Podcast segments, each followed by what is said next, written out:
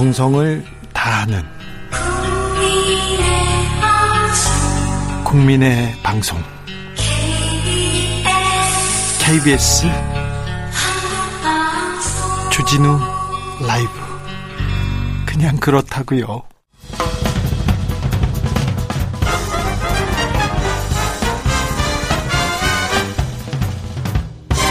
훅 인터뷰 모두를 위한 모두를 향한 모두의 궁금증 훅 인터뷰 코로나 시대 1년 반 넘었습니다. 4단계 연장 또 연장 자영업자들 눈물을 흘립니다. 눈물을 흘리는 건 자영업자뿐만이 아닙니다. 의료진들 더 이상 버티기 힘들다고 아, 눈물을 흘리고 있습니다. 정부와 정치권 위드 코로나 준비할 시점인데요. 아, 우리가 준비해야 할 것은 뭔지 짚어보겠습니다. 나순자 전국 보건의료산업 노동조합 위원장. 안녕하세요. 네, 안녕하세요. 아, 의료계가 힘들어 한다는 얘기가 계속 나오고 있습니다. 그래서 보건의료 노동자들 요구 받아들이지 않으면 총파업 한다고 했는데 총파업까지 꺼내는 이유가 뭡니까? 네. 이대로는 더 이상 버티기 어려워서입니다. 공공의료도 부족하고 예. 보건의료 인력도 부족한 상황에서 지난 1년 7개월 동안 코로나19에 대응해 왔습니다. 우리는 그야말로 인력을 갈아 넣어서 버텨왔다고 얘기하는데요. 네. 이제 위드 코로나를 준비할 정도로 언제 끝날지 모르는 이 상황을 이대로는 도저히 버틸 수 없다는 절박감 때문입니다. 정치권하고 민주당과 그리고 국민의힘 서로 좀 얘기를 해봤습니까? 더 이상 버티기 힘들다고? 네, 어제 더불어민주당 면담했고요. 오늘은 국민의힘 면담했습니다. 어, 두, 더불어민주당도 그렇고 국민의힘도 그렇고 우리의 요구에 대해서는 다들 공감하고 필요한 부분이라, 부분이라고 생각을 하고 있고요. 그런데요. 예, 근데 이제 국민의힘은 아니다. 민주당은 어제 어, 충분히 우리의 요구가 반영되도록 노력하겠다고 하면서도 재정에 있어서는 기재부를 설득해야 되는 문제가 있어서 좀 어려움도 얘기를 하셨지만 그래도 그럼에도 불구하고 파업까지는 가지 않도록 노력하겠다라고 이렇게 얘기했고요. 정부에서 의료전의 의료진의 처우 개선 약속을 해왔고 간호 네. 인력 좀 증, 증원했다. 그리고 뭐 재정도 추가로 투입하겠다. 이렇게 방침을 정했는데 이걸로는 부족합니까? 아, 근데 지금 간호인력 충원한 거는 보건소 간호사들을 충원을 했잖아요. 네. 보건소하고 병원에서 확진 환자를 치료하는 영역하고는 좀 달라요. 예. 그래서 보건소 간호사들 어, 인력을 충원해 준 거고요. 어, 작년에 대통령이 간호 인력 충원하고 처우 개선도 하겠다고 약속했지만 우리 치료 현장인 병원에서는 달라진 게 거의 없습니다. 아, 그래요. 네. 아, 숙련된 간호 인력 충원이 단시간에 되는 건 아닐 텐데 현실적으로 현실적으로 어떤 부분을 도와야 됩니까? 어, 저희는 지금 가장 문제가 인력 문제인데요. 네. 어, 확진 환자가 많이 이렇게 증가하다 보니까 인력은 그대로인데 입원을 계속, 계속 시키다 보니까 번아웃이 심하게 되는 거예요. 그래서 우리는 간호사 1인당 환자를 몇 명을 볼 건지 이것과 관련해서 중증도에 따라서 기준을 마련하고 네. 여기에 맞게 환자를 입원시켜야 된다 이런 것들을 얘기하고 있습니다. 지금 현장에서 힘들어서 어려워서 그만두는 간호사분들이 많다고 들었는데 그렇습니까? 네, 실제로 그만두는 사람이 많이 있고요. 제가 오늘도 전담병원하고 통화를 했는데 확진 환자가 너무 많아서 15명을 채용을 했는데 일주일도 안 돼서 5명은 못 버티고 그만두었다, 두었다라고 합니다. 아, 그래요. 실제로 우리 신규 간호사가 1년 이내 사직률이 42.7%에 달합니다. 아, 그래요. 네. 아, 그리고 주- 이제 지금 어, 이 코로나 시기에는 확진 환자 치료도 해야 되고, 그렇죠. 선별진료소, 생활치료센터 파견도 나가야 되고, 백신 접종도 해야 되고, 너무 많은 업무가 가중되다 보니까 그렇죠. 한계치를 지금 넘어서고 있습니다. 중증 환자가 계속 늘고 있는데 이거 네. 환자 수를 1인당 간호사 1인당 환자 수 조정이 좀 쉽지 않을 텐데요. 자, 정부가 어떤 대책을 내야 어, 9월 2일 총파업 이거 막을 수 있습니까? 저희는 가장 우선적으로는 미국 같은 경우는 일반 병실에서도 일반 환자 같은 경우도 간호사 1인당 환자를 5명만 보고 있고요. 네. 일본도 7명을 보고 있어요. 우리는요? 우리나라는 10명에서 20명 더 뭐 작은 병원들은 뭐 3, 40명까지 보고 있고 이렇게 천차만별이거든요. 그래서 저희는 중증도에 따라서 간호사 1인당 담당하는 환자 수를 제한하는 것을 이걸 제도화하자 예. 이걸 얘기를 하고 있고요. 코로나 환자도 마찬가지예요. 아니, 이런 기준들을 두고 하자라는 거죠. 코로나 시기에 너무 이렇게 네. 기준을 확 만들면 인력이 부족하고 그러면 아 참 국민들 그리고 이거 환자들 걱정이 되는데요. 그러니까요. 그런데 이게 계속 장기화가 되고 있잖아요. 예. 이 간호사들이 버틸 수 있도록 해줘야 되고. 그렇죠. 어, 지속적으로 번아웃이 생기지 않고 네. 병원을 떠나지 않게 하려면은 그렇게 기준을 정하고 버티면서 일할 수 있는 환경을 만들어 줘야 되는 거죠. 그렇습니다. 심은정님께서 네. 무작정 저분들의 희생을 강요해서는 안 됩니다. 그러면 그분들의 희생 때문에 지금껏 우리가 잘 버티고 있는데 아 조금 현명하게 해결책을 내야 될 텐데 아, 위드 코리아로 이렇게 방역 전환을 생각하고 있는 것 같은데요. 우리가 네. 준비할 거는 뭡니까? 위드 코로나는 위드 코로나입니다. 백신 접 백신 접종으로 치명률을 낮추되 네. 의료 대응을 효율적으로 하는 것이거든요. 네. 그래서 무엇보다도 공공의료와 보건의료 인력을 충분히 확보하지 않는다라면 위드 코로나 시기에 우리 사회가 감당할 수 있을까 이런 생각이 듭니다. 네. 8888님께서 간호사분들의 입장 만 퍼센트 지지합니다. 지금까지 충분히 희생했다고 생각합니다. 책임만 떠넘기고 나몰라라 하는 정부가 확실한 대책을 내어야 하고 파업에 대한 책임도 간호사분들에게 넘기는 비겁한 행동은 그만해야 합니다. 이렇게 문자 주셨습니다. 지금까지 아, 고생하셨는데 조금 네. 더 고생해 주시고요. 아, 네. 걱정이 큽니다. 네. 지금까지 나순자 위원장이었습니다. 아, 네, 감사합니다. 위드 코리아 코로나로 가기 위해서 정치권은 어떤 노력을 해야 되는지 아, 물어보겠습니다. 그리고 내일 본회의로 가는 CCTV 설치법 또 물어보겠습니다. 신현영 더불어민주당 의원 안녕하세요. 안녕하세요. 신현영입니다. 좀 전에 이 나순자 위원장님께서 얘기를 했는데 아, 파업을 총파업이 불가피하다고 얘기하는데 어떻게 들으셨어요? 예, 실제로 어제 저희 더불어민주당에서도 보건의료 노조와 같이 간담회를 통해서 네. 어려운 상황에 대해서 충분히 공감을 했습니다. 예. 장기화되는 코로나 시기에 당연히 보건의료 인력에 대한 체계적인 그런 대안 마련이 되어야 되는데 네. 그동안의 정부의 좀 땜시, 땜질식 그런 대책들이 이렇게 우리 의료진들을 번아웃까지 가게 한 거 아닌가에 대해서 상당히 마음이 안타깝고 저도 아픕니다. 네. 코로나가 일단 안정되어야 대책도 좀 잘 수립할 수 있을 텐데 그래도 아무튼 의료계의 피로감 계속 그 제기됐습니다. 인력 부족 계속 얘기하고 있는데 어떤 대책을 좀 내놔야 됩니까 지금은? 어, 뭐, 아까 말씀하신 것처럼 위드 코로나로 가기 위해서는요, 의료 시스템에 대한 체계 개선이 전반적으로 이루어져야 되는 부분이 있습니다. 예? 예를 들어서 지금 생활치료센터에서 무증상 환자들이, 어, 격리되어 계시는데요. 이제는 조금 더 장기적으로 우리가 더불어 사는 코로나 시대에는 효율적인 의료 대응 시스템이 필요하다. 그래서 무증상인 분들은 일부, 또 재택 진료를 받을 수 있는 시스템으로 전환하고, 네. 또 증상이 있는 분들, 특히 고위험이나 중증 증상이 있는 분들은 좀 더 적극적으로 치료에 집중할 수 있도록 조금 의료 자원과 병상의 효율적인 사용이 필요한데요. 그러면 지금 상태에서의 방역 전환과 치료 시스템 전환도 절실한 상황인 것입니다. 장기적으로 공공의료 더 확충해야 되는데 확충해야 되는데 이 부분에 대한 조금 대책을 가지고 있습니까, 의원님? 아, 참, 예. 쉽지 않은 부분이지만 그동안의 여러 가지 정부의 종합 대책 발표 그리고 저도 공공의료 3법을 통해서 어떻게 하면 공공의료를 확대할 수 있을까에 대한 고민과 여러 가지 목소리를 냈었는데요. 주요 내용이 뭐였어요?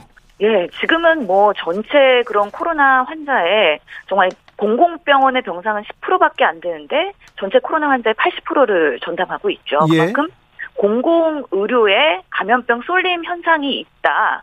이게 현 상황이고요. 그렇다면 공공의료 병상을 늘려야 되는데 왜 당장 못 늘리냐에 대해서 사실 어 안타까움이 있기 때문에 저도 법안에서 최소한 우리나라의 공공의료 병상 20% 이상은 늘려야 된다는 얘기도 했고요. 네.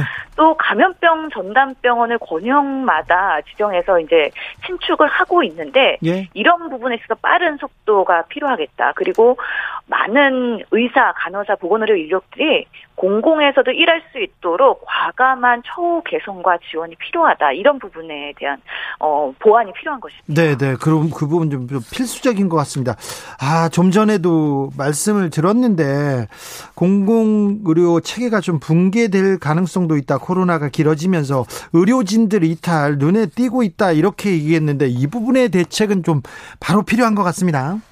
예, 맞습니다. 실제로 그 감염병 전담병원에서는 그래서 파견직 그 간호력이 오셨는데요. 정규직 인력과의 처우가 확연하게 다릅니다. 파견직과 그런 처우가 확연하게 다르다 보니까 오히려 정규직이 역차별을 받는 상황이 있고요. 네. 그러면서 상대적인 박탈감이 발생을 했던 것이죠. 네. 특히 보건소에 있는 인력들도요. 선별 진료소부터 백신 접종 그리고 이상 반응 신고 접수, 코호트 병원까지 담당하면서 계속해서 업무가 과중되고 있는데 인력의 확장은 매우 더디기 때문에 번아웃과 피로감을 호소하는 겁니다. 이런 부분에 있어서 지금 그 간호 인력 그리고 의사 인력에 대한 빠른 확충도 필요하고 사실은 어려운 것은 이런 분들이 감염병 대응하기 위해서는 교육 체계가 마련이 되어 있어야 되는데요. 그런 것들이 그동안 노력은 했지만 성과로서 나타내기에는 많이 미흡했다라고 판단이 되는 부분입니다. 아니 의료진들이 지금 이탈하고 있다는데 코로나 계속 아, 지속되고 있는데 아니 신현원 신현영 의원 이, 이 부분 열심히 하셨잖아요. 민주당 이런 문제에 대해서 좀 속도를 내고 처리했어야 되는 거 아닙니까? 저왜 이런 문제는 지지부진합니까? 예, 맞습니다. 그래서 보건복지부나 여러 가지 관계 부처에서 코로나 대응에만 또 올인하다 보니까 그동안의 공공의료 확대에 대한 필요성은 인지하고 있지만 우선순위에서 떨어져 있었다라는 게 문제고요. 이번에 보건의료 노조께서 또 파업을 주장하신 만큼 적어도 정말 내년 예산에서는 우선순위로 반영되어야 되고 지금 당장 공공의료 확대에 대한 여러 가지 대안에 대해서 빠르게 구현될 수 있도록 조금은 힘을 모아주셔야 되고 국민들과 함께 같이 우리 더불어민주당 도 더 노력해야 된다고 저도 판단합니다. 네, 코로나 시대지 않습니까? 이 공공의료의 중요성 계속 얘기하고 의료진들 감사하다고 계속 얘기했는데 처우 개선이 안 되고 있어요. 기재부가 이런 데에다가 돈 팍팍 안 쓰고 있다는 것이 좀 국민으로서 좀 납득하기 어렵습니다. 예, 지자체도 반성을 해야 되는 부분입니다. 실제로 보건소 인력이나 여러 가지 인력들이 지자체 소속인 경우도 많기 때문에 네. 그런 공무직에 있는 분들의 처우 개선이 과감하게 되기에는 그런 시스템이나 호봉이나 여러 가지 제도적으로 개선해야 되는 부분에 대해서 지자체도 협조가 필요한 부분이라 어, 국회와 정부 그리고 지자체가 모두 삼박자가 어울려서 이런 부분에 대해서 좀 우선순위로 목소리를 내야 되지 않을까 저도 반성하고 노력하도록 하겠습니다. 네, 신년영 의원 고생 많이 하는 거 아는데요. 아무튼 총파업까지 가지 않도록 좀 더 애써 주시고요. 민주당도 더 신경 써 주셨으면 합니다. 예, 그렇게 하겠습니다. 양, 양성근님께서 공공이 더 뽑자고 할 때는 안 된다고 의협이 반대했잖아요. 간호사도 의사도 더 많이 양성하도록 체계 만들어야죠. 이렇게 얘기합니다. 또 궁금한 게 있습니다, 의원님. 예. 수술실 CCTV 문제 어떻게 돼가고 있습니까? 예, 어제 보건복지 상임위를 통과했습니다. 우여곡절 끝에 네. 어, 통과가 됐는데요. 오늘 법사위의 안건으로 상정이 됐고요. 네. 지금 법사위 회의가 진행되고 있는데 아마 타 상위 법안의 검토는 이제 저녁 때쯤 시작이 될 것으로 보입니다. 그래서 진행 상황을 계속 예의주시하고 있고요. 네. 어, 법사에서 통과되는 어. 경우에 내일 본회의에서 통과가 되지 않을까 전망을 하고 있습니다. 이 문제에 대해서는 의원님이 굉장히 조심스럽게 접근하면서 여러 세부 조항을 만드셨어요. 어떤 어떤 세부 조항이 마련됐습니까? 예, 실제로 수술실 내부에 의무화하다 보면 여러 가지 수술장에서 정말 과감하게 수술을 해야 되는 어, 응급 상황이나 고난이 수술이 위축될 수 있다라는 우려가 있었습니다. 이 수술실 CCTV로 인해서 환자가 안전한 수술을 받을 수 있는 것 플러스 그래도 의사가 수술실에서의 최선의 진료를 할 수 있는 그런 환경도 구축해야 된다는 부분이 있었기 때문에 네. 여러 가지 그 의무 설치를 하면서 사용에 대해서 조금은 조건을 달았습니다. 어, 환자가 동의하는 경우에 촬영이 가능하도록 했고요. 예. 실제로 그 영상 파일을 어, 요청하는 경우에는 법원이나 중재원 같은 공공기관에서 요청하는 경우와 환자 의사가 동시에 어 그 동의하는 경우에 그 활용을 할 수 있도록 하면서 실제로 의료인이 정당한 사유가 없는 경우에는 거부하지 못하도록 촬영을 그렇게 조항을 만들었는데요. 이 거부할 수 있는 일부 사유에 대한 예외의 조항을 어, 만들었습니다. 수술이 지체되면 환자의 생명이 위험해지거나 중대한 장애가 오는 경우나 아니면 환자의 생명을 위해서 적극적으로 수술적 조치가 과감하게 필요한 경우 이런 경우에는 어 골든 타임이라는 게 있지 않습니까? 네. 예를 들어서 수술실에 정말 피를 철철 흘리면 하면서 곧바로 정말 수술 때 밀고 들어오는 우리 환자들한테 동의를 받을 그럴 여유가 없기 때문에 과감하게 어, 수술하면서 우리가 최선의 진료를 받을 수 있도록 하는 부분은 예외로 했다는 말씀도 같이 드립니다. 세심하게 예외, 예외 규정도 만들었습니다. 이 문제에 대해서는 국민들이 대다수가 이렇게 찬성하고 있는데 대한의사협회에서는 반대의 목소리 분명하게 밝히고 있습니다. 예, 뭐, 그 수술이 위축될까봐 우려에 대한 부분인데요. 그 부분에 대해서 충분히 예외 조항을 담았다라고 특히 그리고 사전에 논의를 했다는 부분도 말씀을 드리고요. 특히나 그 우려하는 점은 기피과 문제인 거죠. 외과, 흉부외과, 산부인과 같은, 어, 미달되는 그런 비인기과의 필수과들은 어, 더 위축되지 않도록 우리 제도적으로도 앞으로 필수 중증 의료에 대한 지원도 정부가 같이 감안하면서 간다면 수술실 CCTV의 여러 가지 어, 역기능은 최소화하면서 순기능을 확대할 수 있는 법안으로 현장에서 안착될 수 있는 그런 제도가 되지 않을까. 그리고 앞으로 그런 시행령을 2년 정도의 유예 기간을 뒀기 때문에 현장에서의 지속적인 논의와 함께 뭔가 대안 마련이 되면 앞으로 또 좋은 법안으로서의 활용이 될 수 있지 않을까 계속해서 저희도 어, 챙기도록 하겠습니다. 의사 출신이고 좀 곤란할 텐데 아, 이 얘기는 하고 넘어가고 싶습니다. 대한의사협회는 너무 국민들의 생각 그리고 정부가 이렇게 안을 내놓았을 때마다 너무 반대하시는 것 같아요. 의사 선생님들. 그럼에도 불구하고 국민들께서 국민 여러분께서 정말 필요하다고 말씀하셨기 때문에 작년과 같은 뭔가 의료계에 더 큰 뭔가 저항이나 그런 사태는 없는 것으로 저희도 이해를 하고 있고요. 아 그래요? 코로나가 예 장기화되고 있는 상황에서 다 같이 협심해서 그렇죠. 서로 상호 예 소통하면서 이해하면서 뭔가 순기능을 확대할 수 있는 노력을 같이 하도록 저희가 또 의료계가 그리고 필요한 과들이 위축되지 않도록 하는 부분도 국회에서 잘 조율하고 소통하겠다는 말씀드립니다. 있습니다. 네, 의사 선생님들의 생각도 약간은 변화가 있군요. 어, 네. 유령 수술로 목숨을 잃은 고 권대희 씨 사건이 있었습니다. 국민적 공분을 샀는데요. 아, 이런 사건이 재발하지 않기 위해서 이번 개정안 좀 보완해야 할 건 없습니까? 어, 이번에 그런 수술실 내부에 의무한다는 것만으로도 상당한 예방적인 조치가 될 거라고 생각이 듭니다. 네. 그래서 해당 법안이 내일 본회의까지 어, 안전하게 통과될 수 있도록 하는 부분 그리고 앞으로 2년 동안 환자 단체 그리고 의료계랑 계속 소통하면서 이 법안이 뭔가 강제로 의사들을 감시하는 그런 부분이 아니라 정말 환자들이 안전하게 수술받을 수 있는 권리로서의 필요한 법안이라는 거에 대해서 계속해서 구체적인 시행령을 만들어 나가겠다는 말씀 드리겠습니다. 그렇죠. 2년의 유예 기간이 있습니다. 그 안에서도 계속해서 조금 더 만들 수 있어요. 그지요? 예. 신현영 더불어민주당 의원이었습니다. 뭐 고생 많으신데요. 더 많이 고생해 주십시오. 예, 감사합니다. 정치 피로, 사건 사고로 인한 피로, 고달픈 일상에서 오는 피로. 오늘 시사하셨습니까? 경험해 보세요. 들은 날과 안 들은 날의 차이. 여러분의 피로를 날려줄 저녁 한 끼 시사. 추진우 라이브.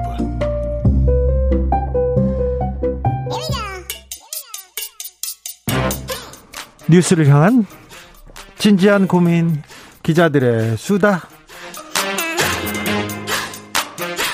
라이브 기자실을 찾은 오늘의 기자는 은지옥이요. 시사인 김은지입니다. 첫 번째 준비한 뉴스부터 가볼까요? 네 평시 군사법원 폐지 관련된 논의가 그러니까 본격적으로 진행되고 있습니다. 군 안에서 일어나는 일을 군이 해결할 능력이 없는 것 같아요. 자꾸 그런 생각이 들어요. 그래서 국회가 슬슬 움직이고 있습니다. 네, 어젯밤부터 가동이 되기 시작한 건데요. 군사법원법 개정안이 오늘 법사위 전차 회의 전체 회의를 거쳤습니다. 네. 그래서 내일 국회 본회의에 통과될 전망이라고 하는데요. 핵심은 이겁니다. 2심 고등군사법원을 폐지하고 성범죄에 한해서는 수사, 기소, 재판 모두 민간 검찰 그리고 재판으로 넘기겠다. 있다라고 하는 겁니다. 네. 그러니까 상당 부분 진전이 있다라고 볼 수 있는데요. 현행법상에서는 형사 사건에서 가해자가 군인이면 최종심은 대법원 그러니까 민간에서 맡았지만 1, 2심은 전시, 평시 모두 군사법원에서 맡았습니다. 그런데 전쟁도 아닌데 무슨 군사법원이 필요하냐 이런 얘기가 있었잖아요. 네, 그리고 거기 안에서 판사, 검사, 변호사들이 사실상 내부인으로 구성되어 있어서 제대로 견제가 되지 않고 제 식구 감싼다 이런 비판이 계속 있었고요. 네. 실제로 그래 왔던 적이 많았습니다. 판사도 검사도 다 계급이 있어요. 그래서 계급이 거기서 더 중요한 거 아니냐. 그리고 또 군 안에서 있었던 일은 우리끼리 뭐 조용하게 끼리끼리 이런 얘기가 있었어요. 그래서 제 식구 감싸기 논란이 있었는데 이번에는 이걸 끊자 이런 얘기도 했는데 국방부는 사실은 사실을 사실대로 보고하지도 않아서 그런 문제도 지적 되고 있었어요. 네, 이제 보건 누락 이슈가 있었는데요. 민간군 합동위원회가 병영문화 개선 방안을 위해서 만들어진 곳입니다. 네. 여기서 평시 군사법원 존치를 주장한 것처럼 국방부가 국회에 보고를 해서 논란이 있었는데요. 네. 여기서 평시 군사법원 폐지하자 이런 개선안을 사분과 위원회가 냈다라고 합니다. 그럼 그 내용을 그대로 국회에 전달하는 게 국방부 역할 아닙니까? 네. 그런데 슬쩍 그걸 빼버리고 보고를 해서 뒤늦게 걸려가지고 문제가 된 바가 있는데요. 네. 우리가 이런 평시 군사법원 폐지안에 대해서는 최근에 많은 사례들을 겪으면서 수차례 느껴왔던 바입니다. 최근 성추행 사건으로 피해자들이 피해를 호소하다가 극단적인 선택을 하는 경우가 계속 있었지 않습니까? 네, 그 막을 수 있는 죽음들이었는데 막지 못했다. 이런 사회적인 죄책감들을 좀 일어나게 했고요. 책임감도 굉장히 많이 느끼게 했습니다. 네. 심지어 최근에 또 다른 국민 청원이 올라와서 새로운 피해 사실도 밝혀졌는데요.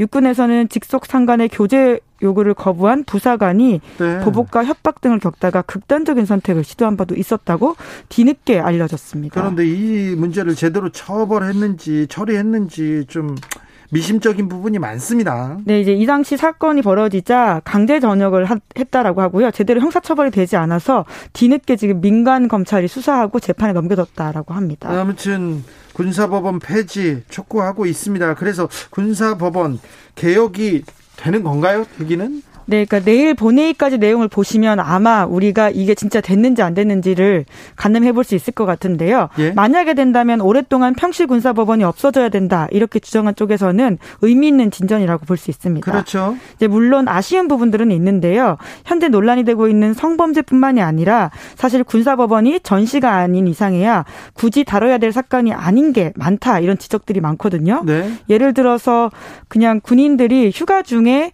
다툼이 있었거나 혹은 뭐 뭐 물건을 훔쳤거나 이런 사건들은 군사법으로 처벌해야 될 일들은 아니잖아요. 네. 이제 그러다 보니까 이런 사건까지도 군형법상으로 의율되지 않는 사건들을 군사법원이 했어야 됐냐라는 지적이 많고요. 실제로 한겨레 신문에 따르면 보통 일반 형사 범죄가 90% 정도라고 합니다. 예. 군사법원에 네. 가는 사건들이요. 군사 기밀 누설이나 뭐 작전 뭐 군 관련된 간첩, 항명 뭐 네. 뭐 이런 것들 이런 네. 범죄는 10% 미만이라는 거죠. 네, 그렇습니다. 그렇기 때문에 군사법 체계 개혁에 대한 것들 더 필요 필요하다. 실제적으로는 군사법원이라고 하는 어마무시한 이름 아래서 다루는 사건들이 그렇게 뭐 간첩, 항명, 이적 이런 죄들이 아니다라는 것들이 나오고 있는 건데요. 네. 그래서 군사법원 개혁이 더 필요하다 이런 목소리에 힘을 얻고 있습니다. 알겠습니다. 군사법원이라는 이름이 어마무시합니까? 좀 민간법원보다는 군사법원이라고 하면 좀 더 센 느낌이 나지 않나요? 네, 좀 무섭긴 예, 합니다. 예. 네. 윤소정님께서 온통 개혁할 것 뿐이네요. 씁쓸합니다. 아닙니다. 그렇게 또 개혁하고 고치고 조금씩 조금씩 나은 세상으로 걸어가는 겁니다. 예, 또한 발 가게 되면 그게 굉장히 의미 있는 전진이긴 하거든요. 그렇죠. 예. 한발 한 발 내딛는 게 완벽할 수는 없는데요. 또 올바른 방향으로 우리가 전진하는 거니까 또 응원해 주자고요. 다음 뉴스로 가볼까요? 네, 국민의힘 경선 버스 출발 전부터 계속 잡음이 생기고 있습니다. 아, 계속 뭐 계속 얘기합니다. 이준석 대표가 사과를 하기도 했어요. 네, 어제였는데요. 이 대표가 지금까지 경선을 준비하는 과정에 있었던 모든 분란과 당내 오해에 관한 국민과 당원께 사과의 말씀 올린다. 이렇게 이야기했습니다. 뭐 그러기 직전에는 또 한 후보가 윤석열 후보가 운전대 경선 버스에 타서 운전대 뽑아갔다 뭐 얘기도 하고 막 그랬지 않습니까? 이 대표가 그렇게 이야기를 했는데요. 예? 우선은 갈등을 좀 마무리하는 모양새로서 이런 이야기를 하고 또 정홍원 선거관리위원장을 임명하기도 했습니다. 그러면서 불을 좀 끄는 모습은 보이고 있어요. 네, 그런데 계속해서 잔불은 나고 있는 상황인데요. 네. 민영삼 전 윤석열 캠프 특보가 유승민 캠프로 가라 이런 취지의 이야기를 자신의 소셜 미디어에 올렸고 그래, 대표하지 말고 캠프로 가라 이렇게 했죠. 네, 이제 물론 사퇴를 하긴 했습니다. 네. 게다가 유승민 의원도 어제 직접 기자회견을 가졌었는데요. 네. 윤석열 후보는 정권 교체를 하러 온 건가 아니면 당권 교체를 하러 하러 온 건가 이런 식으로 아예 직접 겨냥했습니다. 이상하게 지금 대권 주자들이 대권 후보들이 경쟁을 해야 되는데 윤석열 후보와 이준석 대표가 경쟁을 하고 있는 신경전을 벌이고 있는 그런 모양새입니다. 네, 지금까지의 이 모든 갈등 구도들의 핵심은 말씀처럼 그 두 사람의 신경전이라고 봐야 된다라는 해석들이 여의도에서 많이 나오고 있습니다. 네. 그러니까 지금까지 원희룡, 김재원, 신지호, 유승민 이런 많은 사람들의 이름이 나왔었는데요. 그 갈등의 가장 기본 축에는 이준석, 윤석열을 놓고 봐야 된다라는 이야기가 있는 거죠. 그렇죠. 네, 그러니까 지금까지 이준석 대표는 당 대표 취임한 이후에 대선 흥행을 위해서 다양한 방안 구상해 왔다 이렇게 밝혔거든요. 근데 1차적으로 한다는 토론회 무산됐습니다. 네, 내일은 우선은 그것은 발표회라고 이름을 밝히고 한 7분 정도 토론회? 예, 한다라고 하는데요. 발, 7분 정도만 얘기합니까? 예, 발표회라고 합니다. 토론회도 발표회? 아니고요. 예. 그냥 발표만 하는 네, 거예요? 네, 주고받는 게 아니라 그냥 발표하고 끝나는 형식으로 우선 한다고 하고요. 네. 물론 이후에는 스토리텔링 토론회, 후보 PPT, 공개 면접, 그리고는 1차 컷오프 이후에는 택시 면접 이런 것까지 예정되어 있다라고 하는데요. 이런 택시 면접은 최근에 택시 기사 교육을 받았던 이준석 대표가 직접 나설 가능성도 있다라고 합니다. 직접 이거 지금 뭐라고 해요? 서바이벌 프로그램에 MC를 보는 거네요. 실제적으로 그런 좀 아이디어를 구상하고 있는 것처럼 보이는데요. 네. 이준석 대표는 과거에 실제 그런 종편이나 예능 프로그램에서 그런 서바이벌 프로를 직접 경험해 본 바도 있거든요. 이에 아, 대한 그랬어요? 자신감들이 있습니다. 서바이벌 프로에 나갔었나요? 지니어스라고 하는 프로그램이라고 해서요. 연예인도 나오고 다양한 인사들이 나와서 토너먼트식으로 살아남는 뭐 그런 방식의 예능도 나온 적이 그래서 있습니다. 그래서 서바이벌 프로그램을 직접 자기가 기획하고 거기서 PD 역할도 하고 지금 사회도 보겠다는 거네요. 네, 이제 본인의 경험 만으로 하는 선택은 아닐 텐데요. 이제 그런 것들이 실제 흥행적인 요소가 될 수 있다라고 아주 강하게 좀 자신을 보이고 있는 지점들이 있습니다. 여기에 대해서 윤 후보 측에서는 아유 걱정돼. 아 이거 뭐야 이렇게 얘기하는 거고요. 네, 그리고 왜냐면요. 이게 우선은 흥행이 된다라고 하는 사실은 1, 2 후보가 굉장히 치열하게 다투고 누가 1등이 될지 모르는 그런 긴박감이 있어야 되지 않습니까? 네. 그런 상황을 이준석 대표는 지금 염두에 두고 있는데요. 아니, 그렇다면 그런 게 당연히 아니라 네. 그런 게 아니라 지금 후보하고 서바이벌 후보하고 지금 사회자하고 티격태격 이거 공정하지 않아요. 이렇게 이 문제로 지금 다투고 있는 모습이지 않습니까? 네, 이제 물론 그래서 요새 이준석 대표가 이 경선 버스에서 주연이 되려고 하는 게 아니냐 이런 비판도 당내에서 나오고 있긴 하는데요. 여튼 이런 상황이 된다면 윤석열 후보가 지금 현재 당내에서 1위를 달리고 있는데 대세론이 흔들린다는 차원에서도 지금 이준석 대표가 마련하고 있는 이 모습들은 좀 반갑지 않을 수 있는 그렇죠. 윤, 그 이준석 대표가 지금 기획하고 있는 각종 일이 프로그램 이 서바이벌 이 프로그램이 윤석열 후보는 마땅치 않아요. 그래서 계속해서 지금 음 이렇게 반대하고 있습니다. 엄진용님께서 승객들이 난폭하다면 버스 운전대를 잡았다고 제대로 갈 수 있을런지 모르겠네요. 계속 버스 운전자로는 나옵니다. 그런데 아무리 봐도 갈등이 계속될 가능성이 높다는 전문가들이 많습니다. 네, 여의도에서 관찰하는 많은 전문가들은 그런 이야기들을 하고 있습니다.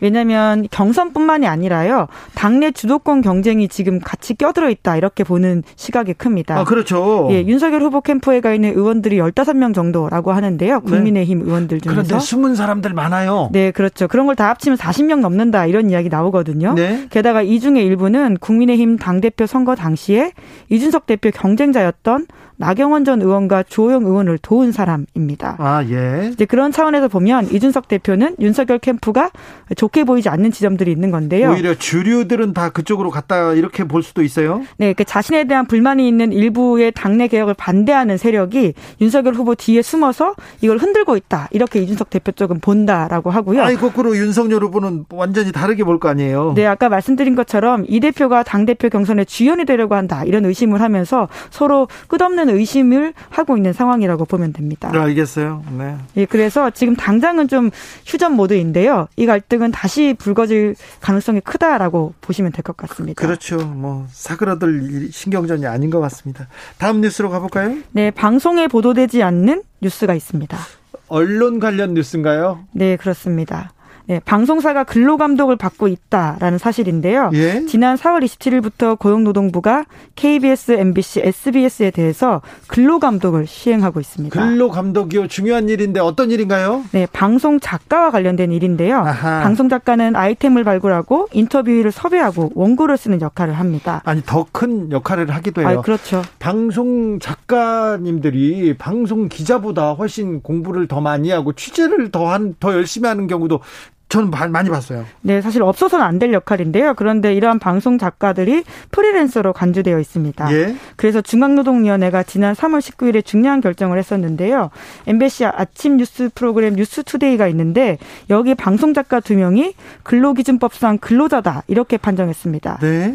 그러니까 그 당시에 개편을 앞두고 MBC가 작가 두 명과 계약을 구두로 해지했는데 중노위가 해고 사유를 서면으로 통지하지 않았기 때문에 부당해고다 이렇게 봤고요. 부당해고라. 예, 국가기관이 방송 작가를 노동자로 판정한 첫 사례였기 때문에 굉장히 눈길을 끌었고 예. 그 이후에 근로 감독을 전반적으로 실시했습니다. 그래서 굉장히 기대를 모은 바가 있는데요. 이렇게 근로감독 실시한 지 넉 달이 지났는데 원활하게 진행되고 있지 않다라고 합니다. 왜 그렇죠? 방송국의 비협조적인 태도 때문인데요. 네. KBS에서는 개인정보라는 이유로 근로감독이 한 달 넘도록 방송 작가들의 명단을 고용노동부에 주지 않았다라고 하고요. MBC는 초기에 연락처를 제외한 명단만 줬다라고 하는데 사실 연락처가 핵심이지 않겠습니까? 어, 연락처 받으려고 한 거죠. 근데 이름만 줬다라고 하고요. 게다가 방송 작가들과 근로감독 간의 면담 일정을 회사가 잡아주겠다 이렇게 나섰다라고 합니다. 예, 그리고 이제 코로나19를 일종의 핑계 아닌 핑계로 근로감독이 좀 중단되어 있다가 최근에 겨우 개재가 되었다라고 하는데 네. 아까 앞서서 말씀드린 MBC 사례만 하더라도 MBC가 이를 받아들이지 않고 행정소송에 나섰다라고 해요. 그러다 보니까 방송 작가들 입장에서는 이러한 고용노동부의 근로감독에 적극 좀 협조하기 어려운 분위기가 있다고 합니다. 이거 방송국의 고질적인 문제인데 이거 진짜 숙제인데 방송국에서 안 나오는군요. 네, 이제 방송 3사 노조도 방송 작가 문제에 적극적으로 나서는 모양새가 아니다 보니까 이에 대한 비판이 있는데요.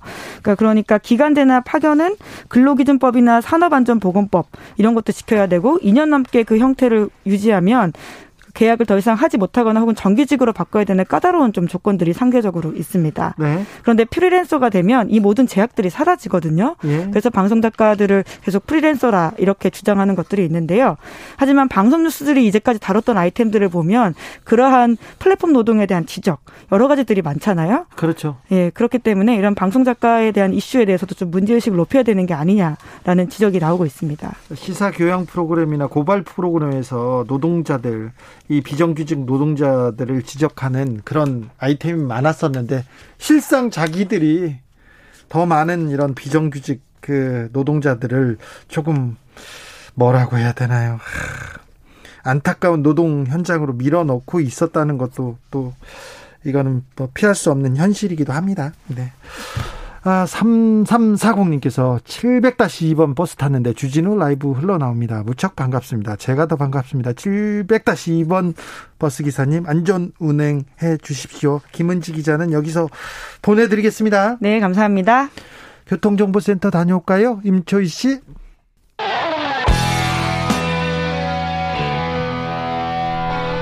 스치기만 해도 똑똑해진다. 드라이브 스루 시사 주진우 라이브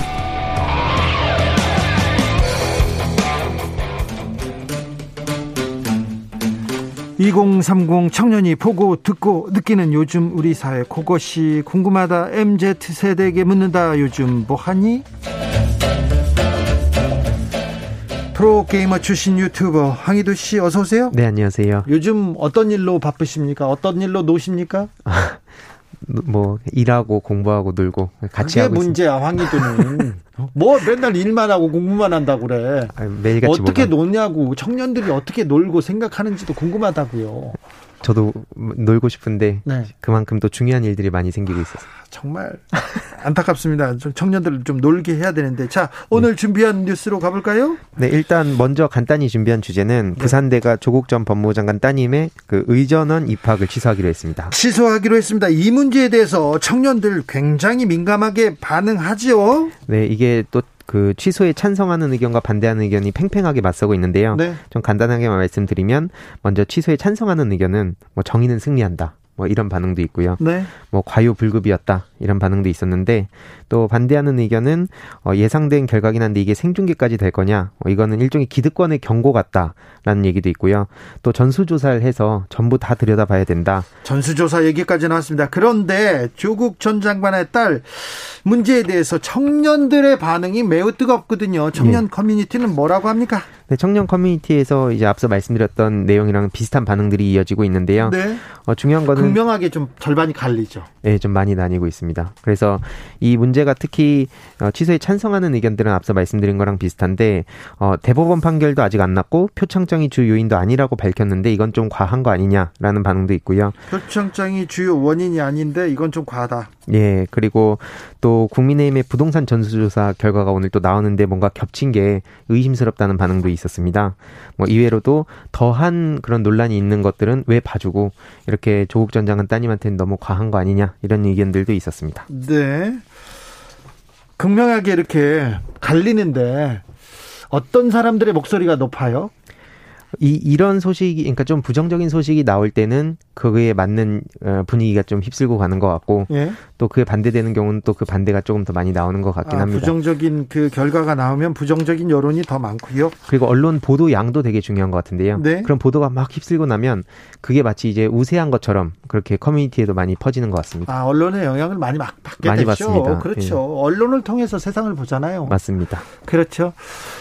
어, 유튜버나 이런 그 블로거의 영향도 받는데 그래도 언론의 영향이 크죠. 아직까지는 그런 것 같습니다. 그러니까 이 뉴미디어가 떠오르곤 있지만 아직까지는 그래도 언론에서 그걸 다루냐 안 다루냐 이것도 되게 중요하게 보는 것 같습니다. MZ 세대들은 아프가니스탄 상황도 주시하고 있습니다. 맞습니다. 특히 군대, 여성 인권 문제, 또 특히 대한민국이 북한과 좀 대치 중이라는 얘기가 많이 있다 보니까 이거에 대해서 또 많은 청년들의 반응이 있었는데요. 네. 일단 그 여성 커뮤니티에서 이런 의견이 있었습니다. 요리를 못한다고 하니 수류탄을 투척했다는 소식에 대해서 여자는 밖에서 장도 못 보게 하면서 어떻게 15인분이나 밥을 하라는 거냐. 이게 그 식사 15인분을 만들라고 했는데 그걸 못한다고 하니까 이제 그걸 살해하고 집에 수류탄을 던졌다는 소식이 전해졌거든요. 네. 근데 이, 이게 이제 아들 셋에 딸 하나를 가진 엄마가 그렇게 어, 돌아가셨다는 소식에 이런 충격적이라는 반응도 있었고요. 예. 뭐 내가 도울 수 있는 방법이 없을지 제발 사람 남아주길 바란다. 뭐 아프간 여성들이 안타깝다. 이런 반응이 있었고요. 예. 또 남성들의 반응을 보면은 얼마나 무능하고 부패했으면 단시간에 저렇게 함락이 되는지 모르겠다. 네. 어, 그리고 이래도 이, 지금 할 수 있는 건 오직 구걸뿐 아니냐 뭐 이런 반응이 있었습니다. 그렇습니다. 그런데 이 난민 얘기가 나오고 그러면 난민을 위해서 좀 노력한 사람들 정우성 씨 왜 그렇게 트집을 잡는지 좀 이해가 안 되는 측면도 있어요. 아무래도 앞장서서 이제 또 그리고 유명하고 그렇게 얘기를 하다 보니까 많은 사람들이 그 정우성 씨를 지금도 계속해서 이제 좀 비난하는 모습들을 많이 볼 수 있었는데요. 어, 아무래도 또 앞서 말씀드렸듯이 또 그런 국민들이 굉장히 민감하게 받아들이는 주제다 보니까 더더욱 또 이게 치열하게 논쟁이 벌어지는 것 같습니다. 난민 얘기만 나오면 난민 수용 얘기만 나오면 반응이 막 폭발 폭발합니다. 맞습니다. 그래서 어, 주로 이제 반대하는 이유들을 보면 어, 이슬람 극단주의가 뭔가 이제 섞여서 우리 대한민국을 이렇게 테러리스트가 올 수도 있다. 예, 물들이면 어떡하냐라는 반응이고요. 또 그렇게 받고 싶으면 정치인들이 많이 사는 강남이나 여의도에 수용 시설을 만들어라 이런 얘기도 있고 탈북자로 우리나라는 이미 충분하다라든지 만약에 난민 수용 반대가 혐오라고 하면 난 그냥 혐오하겠다. 그, 그 정도로 극단적인 의견들도 있었습니다. 예, 반면 어, 나도 처음에는 싫어했는데 우리나라도 과거 전쟁으로 힘들었던 시기에 누군가의 그 도움을 또 받았고 그 덕분에 이렇게 잘 살게 된 것 같아서 우리도 조금씩 이렇게 도움을 주는 게 맞지 않냐 이런 의견이 좀 이렇게 있습니다. 네, 있죠. 네.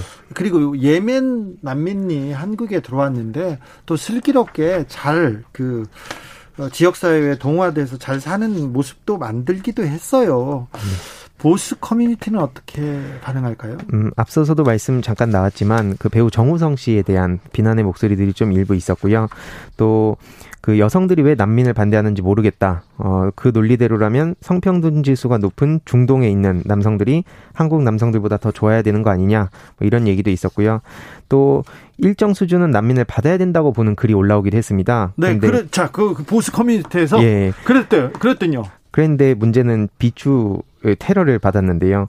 그 내용은 이거였습니다. 나라 잃어봤던 아픔을 어, 철저히 배우는 우리나라에서 우리가 이런 걸 모른 척하면 이건 기만이라고 생각한다 이런 내용이었는데 물론 철저한 검증이 동반돼야 된다고는 했지만 대부분 이제 비추가 많이 달렸습니다. 네. 아무튼 그런 얘기도 일부 있었다라는 말씀을 전하고 싶었습니다. 알겠습니다. 참 단민 아, 아프간 얘기만 나오면 청년들이 굉장히 민감하게 반응한다는 것 자체가 좀 놀랍기도 합니다. 다음으로 어떤 이야기 만나볼까요? 지금 대선을 앞두고 정치인들이 여야 할 것 없이 2030 표심을 잡기 위해 고군분투 중인데요. 그렇죠. 청년을 잡아야죠. 예. 그래서 최근엔 또 윤석열 전 총장이 민지야 부탁해 이 캠페인을 해서 굉장히 좀 다양한 반응들이 있었습니다. 민지야 부탁해요? 예, 이게 그 유튜브에 올라왔는데 어 MZ, MZ를 이제 민지라고 해서 예, 민지라고 부릅니까? 예, 그래서 뭐 민지야 부탁해라고 해서 여기 컨셉으로 이제 영상을 올렸는데 네. 어 사실 반응은 좀 대부분 비판이 많았습니다. 왜요?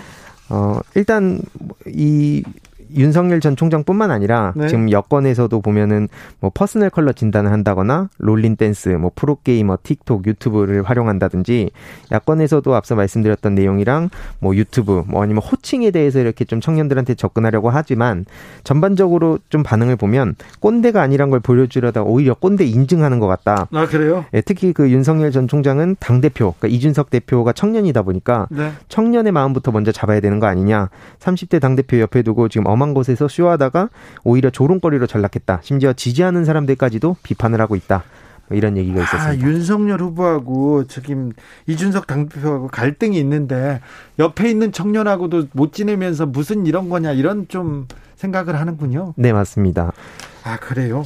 이준석 대표가 또 젊은 사람들한테는 영향력이 좀 있네요. 특히 젊은 남성들한테 아, 그렇습니다. 예, 많이 있다 보니까. 아, 네. 커뮤니티들 어떻게 반응하고 있어요? 어, 앞서 좀 내용이랑 비슷한데요. 그 특히 민지라는 그 호칭 이름을 그렇게 정한 것에 대해서도 이 여성 커뮤니티에서는 어, 분노가 많이 표출이 됐고요. 또 이런 식으로 쇼를 하는 것에 대한 전반적인 비판이 많았습니다. 꼭 윤석열 전 총장의 민지화 부탁회뿐만 아니라 그냥 전체적으로 정치인들이 제발 쇼를 안 했으면 좋겠다 이런 얘기들이 있었고 어, 보수 커뮤니티에서도 보면은 정치인들이 어설프게 젊은 척을 하는 걸 싫어한다는 거죠. 그래서 이 두 세대 간의 차이를 그냥 솔직하게 인정을 하고 그 다음에 이제 진솔하게 다가가면 우리들 그렇게 또 그러니까 청년들이 그렇게 거부감을 갖지 않는다 이런 내용이고요.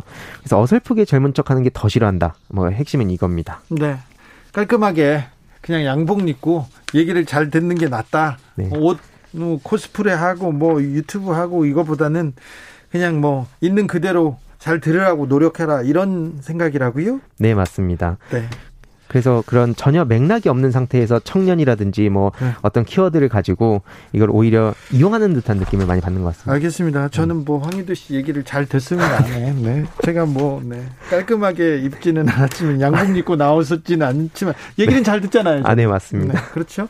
자, 마지막으로 만나볼 이야기는요. 지금 2021 학번이 비운의 학번이라고 불리고 있습니다. 네. 아무래도 2년째 줌 수업을 하다 보니까 대면을 못 하고 있어서인데요. 네. 동기나 선배와 교류의 기회가 없다거나 막 단체 행사가 취소되고 그렇죠. 동, 아리 활동도 못 하고 네. 집에서 보내는 시간이 많으니까 감정적으로도 힘들고 불안하고 특히 교수님과의 의견 교류의 진입 장벽도 높고 네. 그런 여러 가지 차원에서 되게 불안해하는 그 지금 딱 대학생들이 2021 학번이다 이런 내용입니다. 그렇습니다. 뭐 교수님과의 의견 교류하는 학생들이 얼마나 있는지는 잘 모르겠으나 다른 내용을 보면 일단 동기 친구들이나 선배하고 교류가 없지 않습니까? 공부만 하는 게 학교가 아니잖아요. 이렇게 같이 어울리면서 음. 생각하면서 이렇게 배워 나가는 건데 그런 부분이 부족하니까 굉장히 좀 안타깝기도 합니다. 맞습니다. 이게 초중고등학교 한 12년 정도를 보통 대학교 캠퍼스 생활 그 낭만을 꿈꾸면서 그걸 버티는 건데 막상 딱 나왔는데도 전혀 뭐 진로 상담도 안 되고 뭐 이제 교수님도 못 만나고 공모전이나 대외 활동도 제대로 못 하고 네. 그러니까 이게 여태까지 뭘 위해서 했나 그리고 또 미래에 대한 불안감 이런 게 쌓인 것 같습니다. 네. 그래서 특히 2년제 전문대학 학생들의 불안감이 더더욱 지금 커진 상황인데 이미 다 끝났어. 맞습니다. 그래서 그냥 곧바로 취업 시장에 나가야 되는 되게 힘든 환경에 있는 지금 대학생들이 있어서 그렇죠. 대학에 괜히 왔다는 얘기까지 나오고 있는 정도입니다. 네, 등록금은 안 깎아주고 맞습니다. 아무것도 그 학창 시절에 학교에서 뭐 캠퍼스 낭만 이런 거 꿈꿔보지도 못하고 바로 졸업하게 생겼어요. 예, 맞습니다. 아, 참 안타까워요.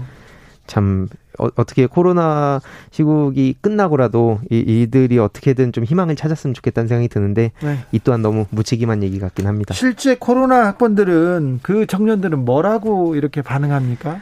뭐 실제로 대학교 지금 2021 학번의 경험담도 많이 돌고 있는데요.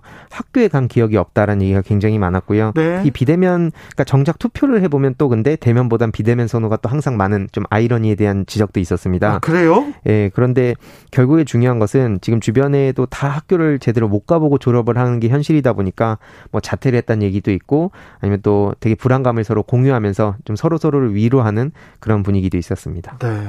좀 안타깝습니다.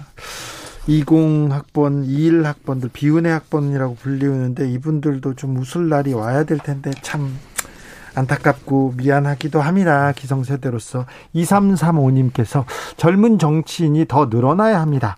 기성세대가 젊은 세대의 문제를 해결해 준 적이 거의 없습니다. 하는데 아, 이 지적 정확한 것 같습니다. 젊은 친구들이 그리고 젊은 세대가 정치에 관심을 많이 가져야 됩니다. 선거철에는 젊은이들의 표를 얻으려고 젊은이들한테 잘 보이려고 정책을 막 가져오거든요. 그래서 잘 보고 있다가 잘 찍어야 그래야 이게 좀 청년들 젊은 세대 문제 이게 해결되기도 합니다. 5569님께서 윤석열 후보님은요.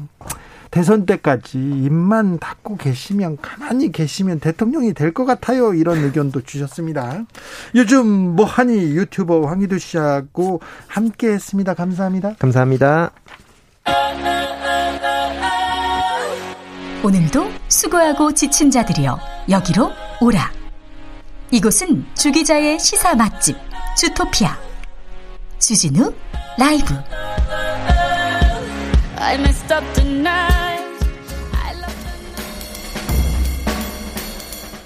느낌 가는 대로 그냥 고른 뉴스 여의도 주필. 이재용의 통큰 화답. 삼성 3년간 240조 투자. 4만 명 고용. 더 중앙 보던데요. 국민적 기대와 바람에 부응했다.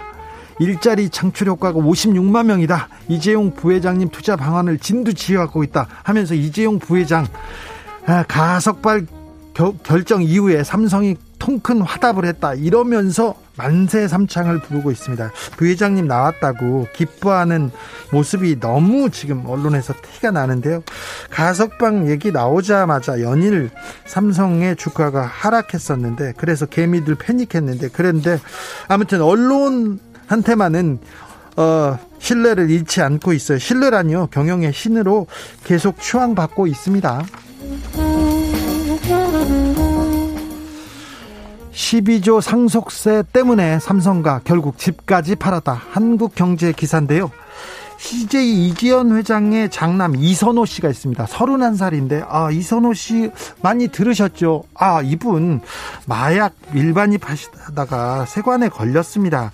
그런데 마약 양성도 나오고 엄청난 양을 밀반입했는데 보통 구속되는 게 통상적인 예인데 이분은 집행유예로 바로 풀려났어요. 파격적이었습니다. 매우 대담했고 하나도 아니고 다량으로 들어오셨거든요. 그런데 이선호 씨가 196억 원을 주고 이건희 회장의 집을 샀다는 게 팩트인데 언론에서는 상속세 때문에 삼성과 결국 집까지 팔았다. 언론만 보자면요. 삼성가가 망하고 거리에 난진 줄 알겠어요. 불쌍하다 이렇게 하는데 아니 31살 31살짜리가 지금 196억 원에 집을 샀다니까요. 뭐 누가 누구를 걱정하고 계세요. 탈레반은 지금 이미지 메이킹 중 아이스크림의 명품까지 화제 아시아 경제 기사입니다. 아, 20년 만에 아프간으로 다시 돌아온 탈레반 지금 SNS에 그런데 헬스장에서 운동하는 모습을 보여주고 아이스크림 먹는 모습을 보여줍니다. 예전에 그 엄격하고 어, 조금 무서운 탈레반의 모습이 아닙니다. 그래서 막 구찌 원피스에 선글라스를 끼고요. 그 다음에 막 운동화도 좋은 운동화 신고 그렇다고 하는데 아, 변화된 모습을 국제사회에 보여줘서 인정받으려고 하는 의도라고 하는데 어, 인권 존중 없이 변화 없이 고민 없이 정책 비전 없이 아 이거 그냥 SNS 수행만으로 아이스크림 먹방만으로 이렇게 모습을 달리 보여준다 이렇게 생각하지는 않은데 어 생각해 보면 우리 정치인들도 좀 비슷합니다. 비전 정책 없이 자꾸 이미지만 너무 신경 쓰는 것 같아요.